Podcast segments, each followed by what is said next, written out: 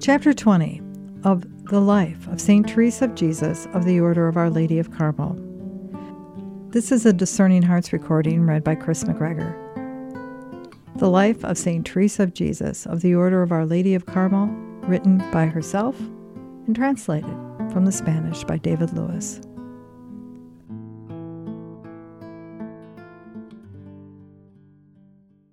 I wish I could explain, with the help of God, wherein union differs from rapture, or from transport, or from flight of the spirit, as they speak, or from a trance, which are all one.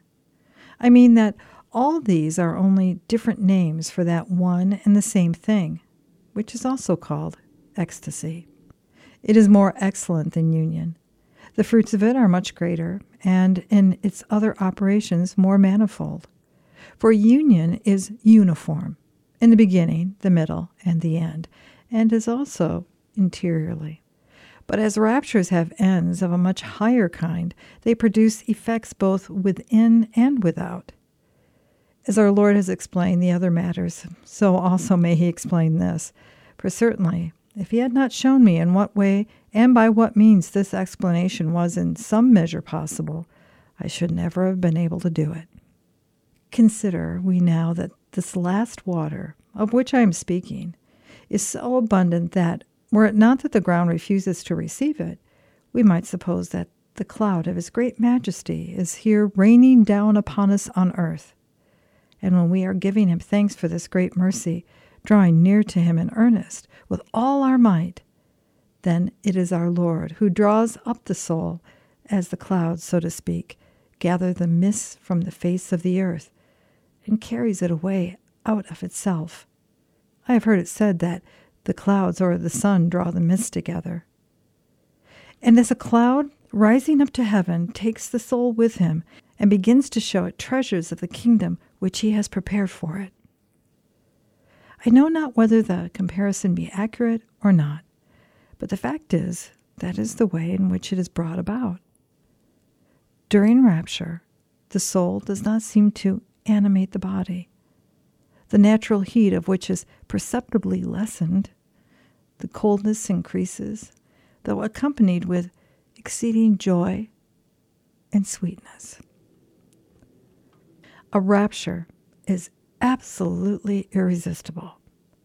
Whilst union, inasmuch as we are then on our own ground, may be hindered, though that resistance be painful and violent.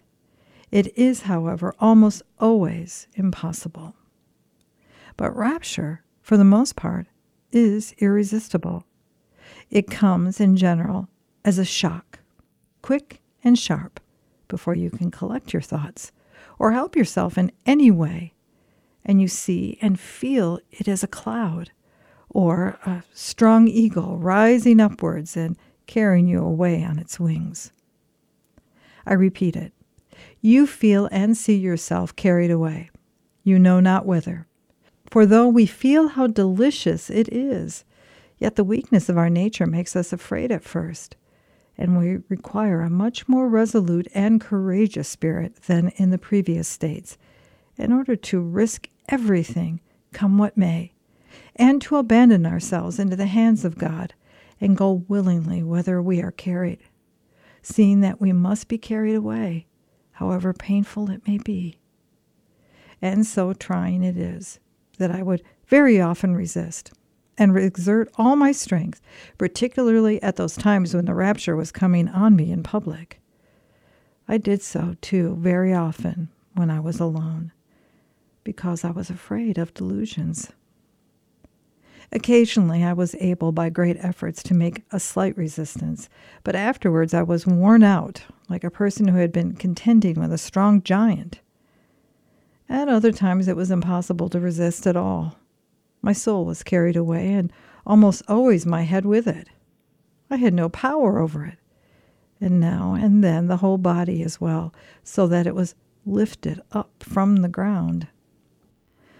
This has not happened to me often, once, however, it took place when we were all together in choir, and I on my knees, on the point of communicating. It was a very sore distress to me, for I thought it a most extraordinary thing, and was afraid it would occasion much talk. So I commanded the nuns, for it happened after I was made prioress, never to speak of it. But at other times, the moment I felt that our Lord was about to repeat the act, and once in particular during a sermon, it was the feast of our house and some great ladies being present. I threw myself on the ground. Then the nuns came around me to hold me. But still, the rapture was observed. I made many supplications to our Lord that He would be pleased to give me no more of those graces which were outwardly visible, for I was weary of living under such great restraint, and because His Majesty could not bestow such graces on me without their becoming known. It seems that, of His goodness, He has been pleased to hear my prayer, for I have never been enraptured since. It is true that it was not long ago. It seemed to me, when I tried to make some resistance, as if a great force beneath my feet lifted me up. I know of nothing with which to compare it, but it was much more violent than the other spiritual visitations, and I was therefore as one ground to pieces. For it is a great struggle, and in short, of little use whenever our Lord so wills it. There is no power against his power. At other times, he is pleased to be satisfied when he makes us see that he is ready to give us this grace and that it's not he that withholds it. Then, when we resist it out of humility, he produces those very effects which would have resulted if we had fully consented to it. The effects of rapture are great. One is that the mighty power of our Lord is manifested, and as we are not strong enough, when His Majesty wills it, to control either soul or body, so neither have we any power over it. But whether we like it or not, we see that there is one mightier than we are, that these graces are His gifts, and that of ourselves we can do nothing whatever. And humility is deeply imprinted in us. And further, I confess that it threw me into great fear very great indeed at first. For when I saw my body thus lifted up from the earth, how could I help it? Though the Spirit draws it upwards after itself, and that with great sweetness, if unresisted, the senses are not lost. At least I was so much myself as to be able to see that I was being lifted up.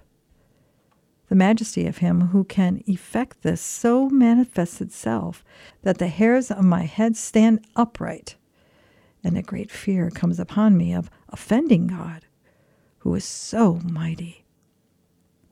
This fear is bound up in exceedingly great love, which is acquired anew and directed to him, who we see bears so great a love to a worm so vile and who seems not to be satisfied with attracting the soul to himself in so real a way, but who will have the body also, though it be mortal and of earth so foul, such as it is through our sins, which are so great.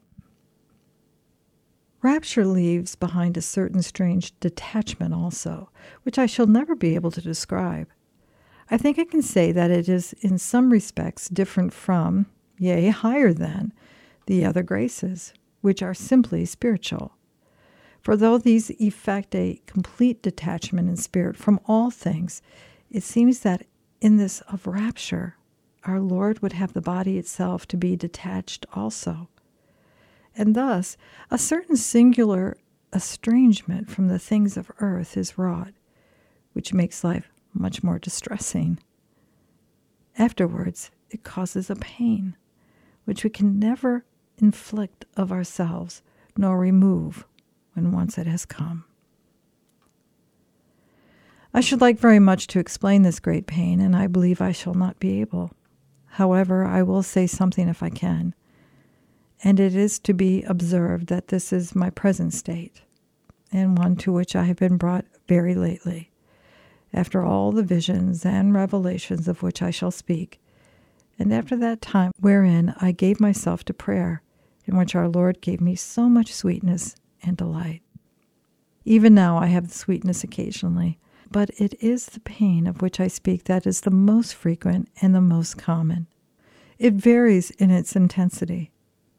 I will now speak of it when it is sharpest, for I shall speak later on of the great shocks I used to feel when our Lord would throw me into those trances, and which are, in my opinion, as different from this pain as the most corporal thing is from the most spiritual.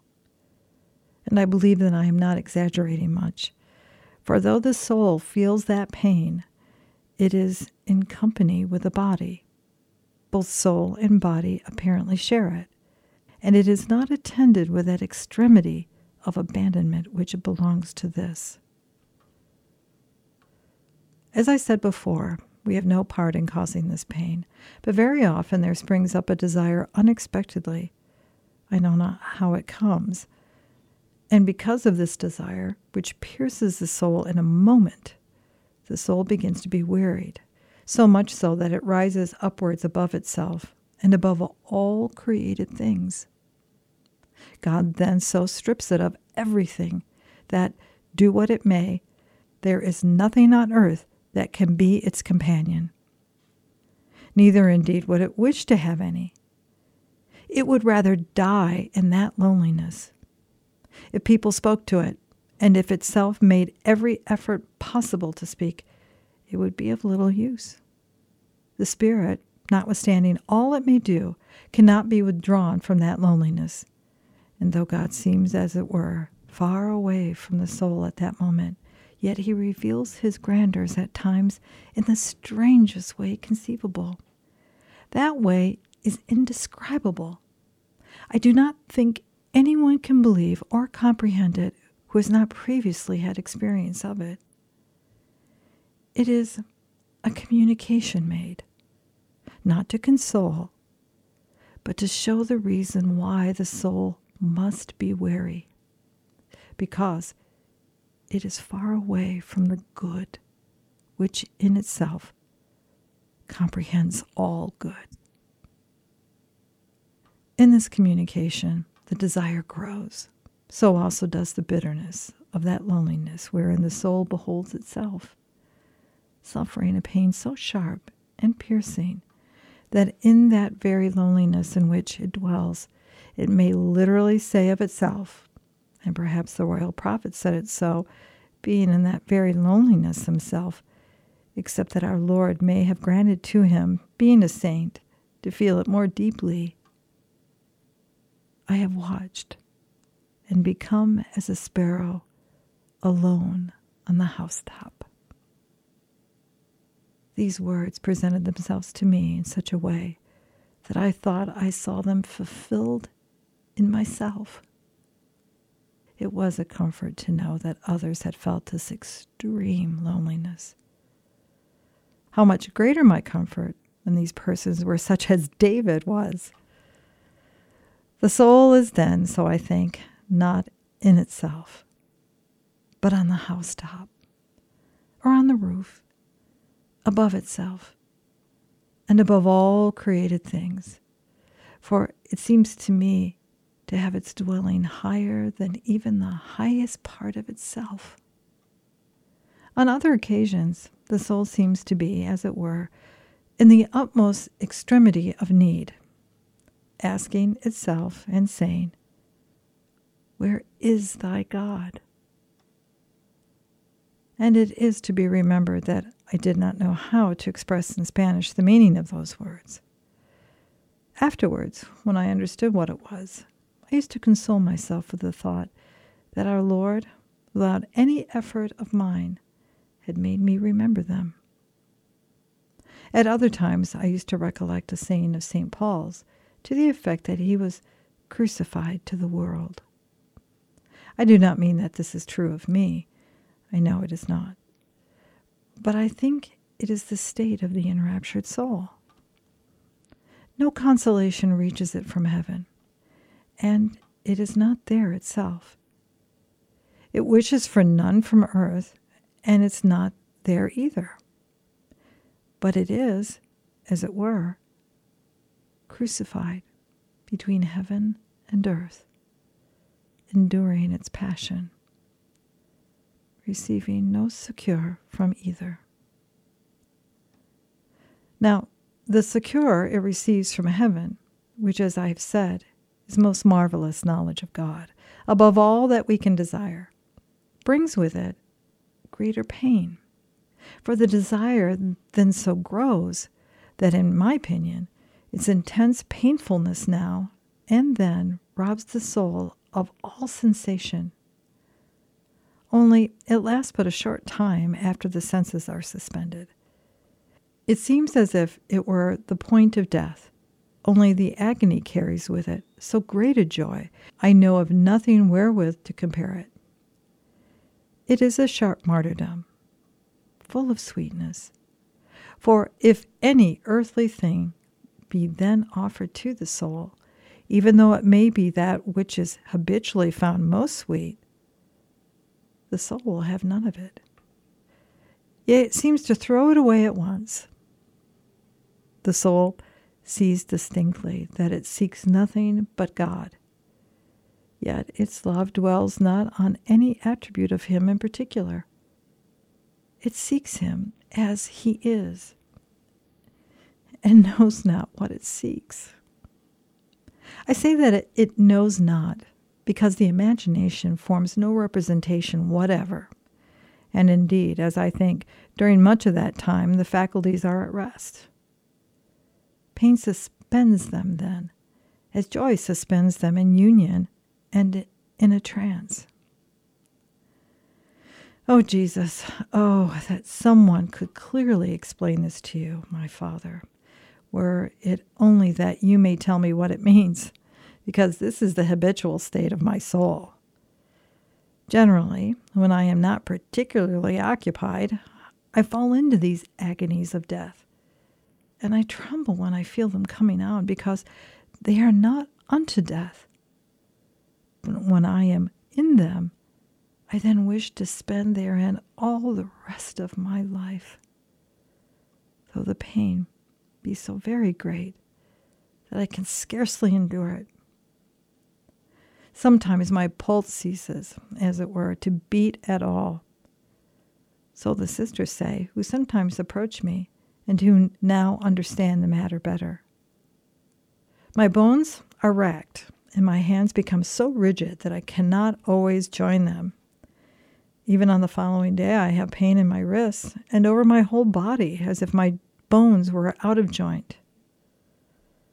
Well, I think sometimes if it continues at present, that it will end in the good pleasure of our Lord by putting an end to my life. For the pain seems to me sharp enough to cause death. Only I do not deserve it. All my anxiety at these times is that I should die. I do not think of purgatory, nor of the great sins I have committed and by which I have deserved hell. I forget everything in my eagerness to see God. And this abandonment and loneliness seem preferable to any company in the world. If anything can be a consolation in this state, it is to speak to one who has passed through this trial, seeing that, though the soul may complain of it, no one seems disposed to believe in it.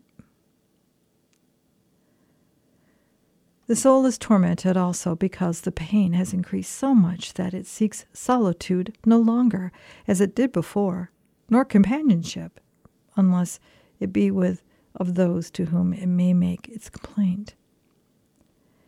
It is not like a person who, having a rope around his neck and being strangled, tries to breathe. This desire of companionship seems to me to proceed from our weakness for as pain brings with it the risk of death, which it certainly does. For I have been occasionally in danger of death in my great sicknesses and infirmities, as I have said before, and I think I may say that this pain is as great as any. So the desire not to be parted, which possesses soul and body, is that which raises the cry for succor in order to breathe. And by speaking of it, by complaining, and distracting itself, causes a soul to seek means of living very much against the will of the Spirit, or the higher part of the Spirit, which would not wish to be delivered from this pain. I am not sure that I am correct in what I say, nor do I know how to express myself. But to the best of my knowledge, it comes to pass in this way. See, my Father, what rest can I have in this life, now that what I once had in prayer and loneliness, therein our Lord used to comfort me, has become, in general, a torment of this kind? While at the same time, it is so full of sweetness that the soul, discerning in its inestimable worth, prefers it to all those consolations which it formerly had. It seems also to be a safer state because it is the way of the cross and involves, in my opinion, a joy of exceeding worth because the state of the body in it is only pain. It is the soul that suffers and exults alone in that joy and contentment which suffering supplies. I know not how this can be, but so it is. It comes from the hand of our Lord, and as I said before, it is not anything I have acquired myself, because it is exceedingly supernatural, and I think I would not barter it for all the graces of which I shall speak further on.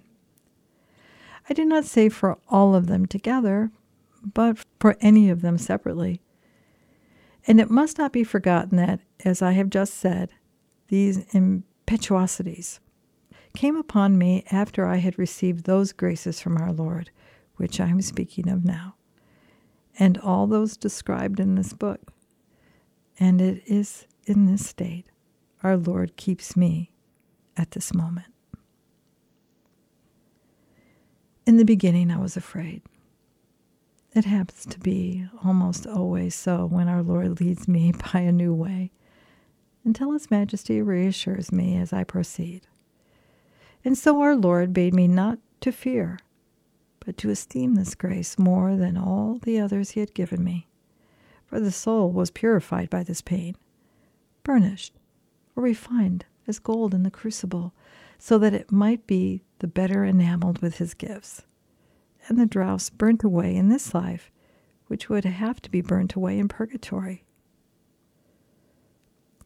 I understood perfectly that this pain was a great grace. But I was much more certain of it now, and my confessor tells me I did well.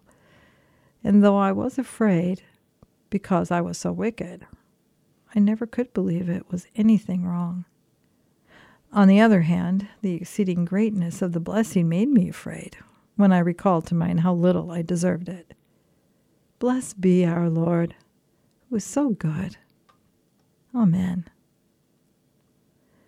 I have, as it seems, wandered from my subject, for I began by speaking of raptures, and that of which I have been speaking is even more than rapture, and the effects of it are what I have described.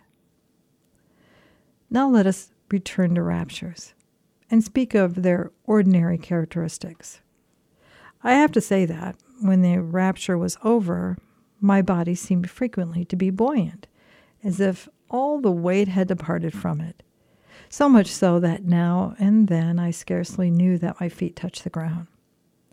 But during the rapture itself, the body is very often as if it were dead, perfectly powerless. It continues in the position it was in when the rapture came upon it.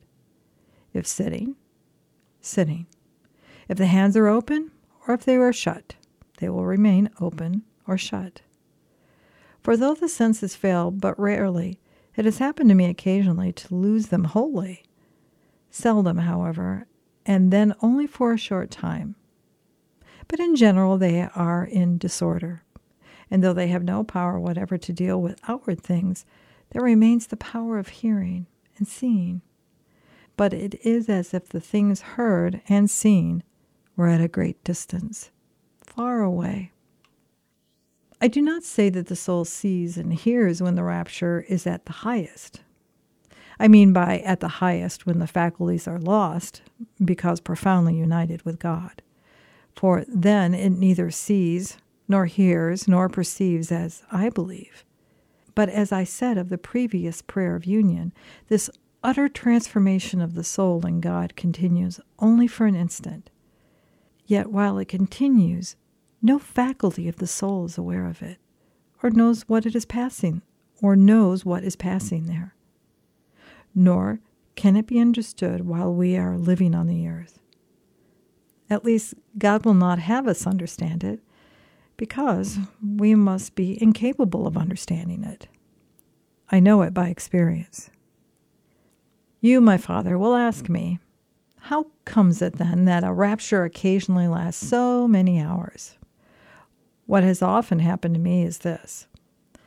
I spoke of it before when writing of the previous state of prayer. The rapture is not continuous. The soul is frequently absorbed, or to speak more correctly, our Lord absorbs it in Himself.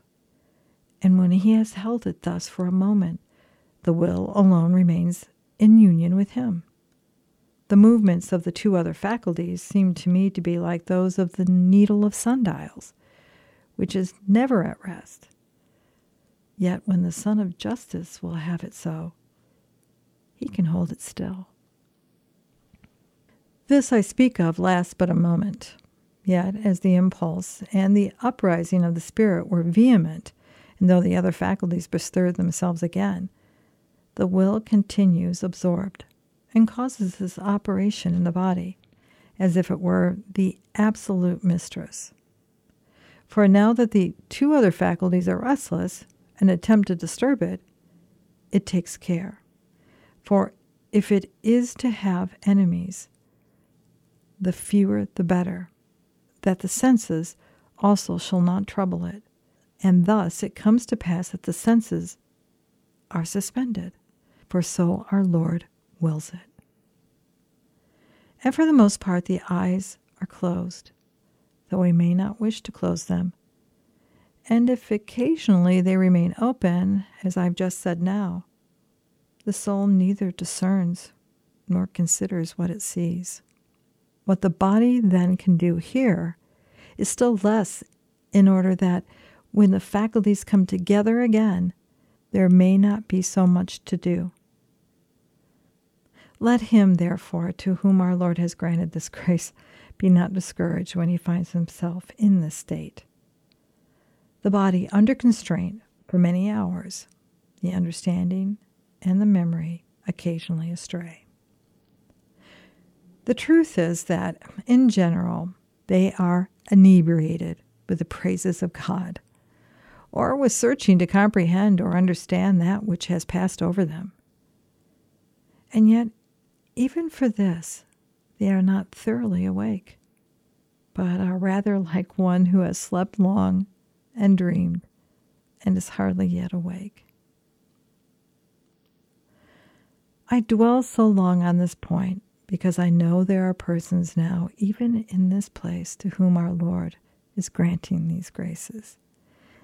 And if their directors have no experience in the matter, they will think perhaps that they must be as dead persons during the trance.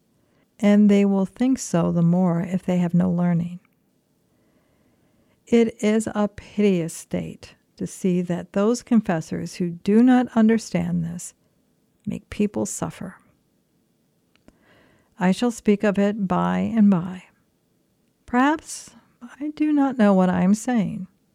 You, my Father, will understand it if I am at all correct, for our Lord has admitted you to the experience of it.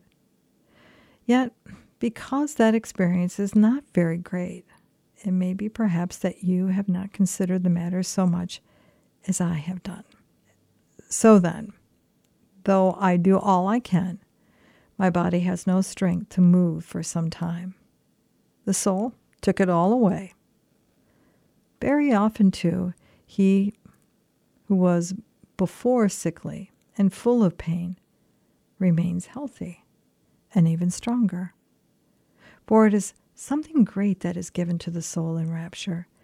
And sometimes, as I have said already, our Lord will have the body rejoice because it is obedient in that which the soul requires of it.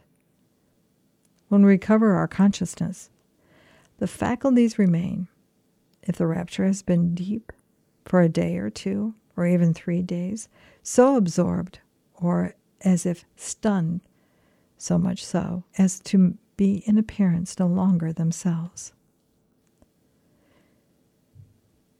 Here comes the pain of returning to this life. Here it is the wings of the soul grew to enable it to fly so high the weak feathers are fallen off. Now the standard of Christ is raised up aloft, which seems to be nothing else but the going up or the carrying up of the captain of the fort to the highest tower of it, there to raise up the standard of God. The soul, as in a place of safety, looks down on those below. It fears no dangers now. Yea, rather, it courts them as one assured of beforehand of victory. It sees most clearly how lightly are the things of this world to be esteemed, and the nothingness thereof. The soul now seeks not and possesses not any other will but that of doing our Lord's will, and so it prays Him to let it be so. It gives to Him the keys of its own will. Lo, the gardener is now become the commander of a fortress. The soul will do nothing but the will of our Lord. It will not act as the owner even of itself, nor of anything, not even a single apple in the orchard. Only if there be any good thing in the garden, it is at His Majesty's disposal. For from henceforth the soul will have nothing of its own. All it seeks is to do everything for His glory and according to His will. This is really the way in which these things come to pass. If the raptures be true raptures, the fruits and advantages spoken of abide in the soul. But if they did not, I should have great doubts about their being from God. Yea, rather, I should be afraid that they were frenzies of which St. Vincent speaks. I've seen it myself, and I know it by experience, that the soul in rapture is mistress of everything and acquires such freedom in one hour, and even less, as to be unable to recognize itself. It sees distinctly that all this does not belong to it, neither knows it how it came to possess so great a good but it clearly perceives the very great blessing which every one of these raptures always brings. No one will believe this who has not had an experience of it, and so they do not believe the poor soul. They saw it lately so wicked, and now they see it pretend to things of so high an order, for it is not satisfied with serving our Lord in the common way. It must do so forthwith in the highest way it can. They consider this a temptation and a folly. Yet they would not even be astonished if they knew that it comes not from the soul, but from our Lord, to whom it has given up the keys of its will. For my part, I believe that a soul which has reached this state neither speaks nor acts of itself, but rather that the Supreme King takes care of all it has to do Oh my God, how clear is the meaning of those words, and what a good reason the psalmist had, and all the world will ever have, to pray for the wings of a dove. It is plain that this is the flight of the Spirit, rising upwards above all created things, and chiefly above itself. But it is a sweet flight, a delicious flight, a flight without noise. Oh, what power that soul possesses, which our Lord raises to this state! How it looks down upon everything, entangled by nothing. How ashamed it is of the time when it was entangled. How it is amazed at its own blindness. How it pities those who are still in darkness, especially if they are men of prayer, and have received consolations from God. It would like to cry out to them that they might be made to see the delusions they are in. And indeed, it does so now and then. And then a thousand persecutions fall upon it as a shower. People consider it wanting in humility and think it means to teach those from whom it should learn, particularly if it be a woman. Hence its condemnation, and not without reason, because they know not how strong the influence it is that moves it. The soul at times cannot help itself, nor can it refrain from undeceiving those it loves and whom it longs to see delivered out of a prison of this life. For that state in which the soul itself has been before neither is nor seems to be anything else but a prison. The soul is weary of the days during which it respected points of honor, and the delusion which led it to believe that to be honor, which the world calls by that name, now it sees it to be the greatest lie, and that we are all walking therein. It understands that true honor is not delusive, but real, esteeming that which is worthy of esteem and despising that which is despicable. For everything is nothing and less than nothing, whatever passeth away, and is not pleasing unto God. The soul laughs at itself when it thinks of the time in which it regarded money and desired to possess it. Though, as this, I verily believe I have never had to confess such a fault. It was a fault enough to have regarded money at all. If I could purchase with money the blessings which I possess, I should make much of it. But it is plain that these blessings are gained by abandoning all things. What is there that is procurable by this money which we desire? Is it anything of worth? Anything lasting? Why then do we desire it? A dismal resting place it provides, which costs so dear. Very often it obtains for us hell itself, fire everlasting, and torments without end.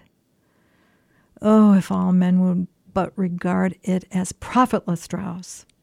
How peaceful the world would be. How free from the bargaining, how friendly all men would be with one another if no regard were paid to honor and money. I believe it would be a remedy for everything. The soul sees how blind men are to the nature of pleasure how by means of it they provide for themselves trouble and disquietude even in this life. What restlessness! How little satisfaction! What labor in vain! It sees, too, not only the cobwebs that cover it and its great faults, but also the specks of dirt, however slight they may be. For the sun shines most clearly, and thus, however much the soul may have labored at its own perfection, it sees itself to be very unclean, if the rays of the sun fall really upon it. The soul is like water in a vessel, which appears pellucid when the sun does not shine through it. But if it does, the water then is found to be full of motes. This comparison is literally correct. Before the soul fell into the trance, it thought itself to be careful about not offending God that it did what it could in proportion to its strength. But now that it has attained to the state in which the Sun of Justice shines upon it and makes it open its eyes, it beholds so many motes that it would gladly close them again. It is not so truly the child of the noble eagle that it can gaze upon the sun but for the few instants it can keep them open, it beholds itself wholly unclean. It remembers the words Who shall be just in thy presence? When it looks on this divine sun, the brightness thereof dazzles it. When it looks on itself, its eyes are blinded by the dust. The little dove is blind. So it happens very often. The soul is utterly blinded, absorbed, amazed, dizzy at the vision of so much grandeur. It is in rapture that true humility is acquired. Humility that will never say any good of self, nor suffer others to do so. The Lord of the garden, not the soul, distributes the fruit thereof, and so none remains in its hands. All the good it has, it refers to God. If it says anything about itself, it is for His glory. It knows that it possesses nothing here, even if it wished. It cannot continue ignorant of that. It sees this, as it were, with a naked eye. For, whether it will or not, its eyes are shut against the things of this world and open to see the truth.